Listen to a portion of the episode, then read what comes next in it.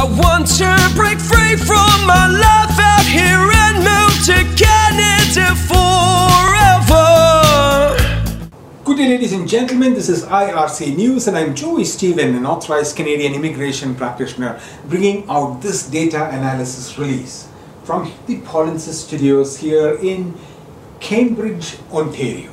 Today it is the 30th of March 2022, and today we are going to be doing some data analysis on the total applications for permanent residence. Total applications for permanent residence processed under the provincial nomination. It's not express entry provincial, but directly provincial nomination selection program for the past five years, okay, between 2016 and, 2000, uh, uh, and 2020. Many people think that once you get your PNP, automatically the federal government issues the permanent residence. Once you get your PNP nomination for permanent residence, you are automatically given permanent residence and that is wrong.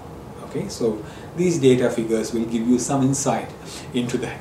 PNP selection through the express entry platform may improve because provinces may be able to attract candidates who are permanent resident ready. Okay, so non-PNP, uh, non-express entry is a separate factor.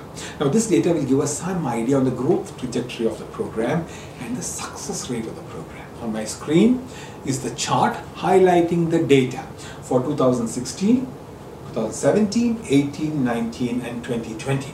We will discuss the success rate trajectory and the popularity of the program or in other words the increase in number year after year for this particular program.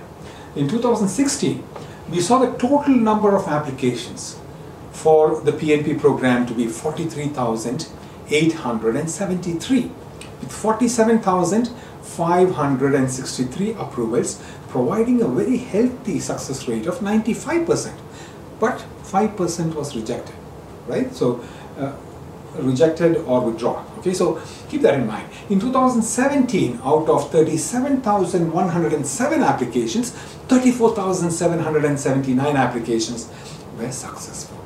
Success rate was again 94%, which is very good.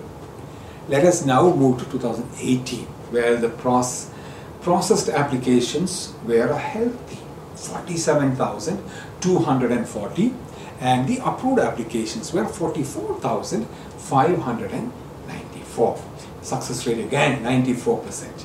Now 2019 with the onset of the pandemic the provinces continued to select people. Okay, this method had 53,613 applications processed with an approval number of 51,754.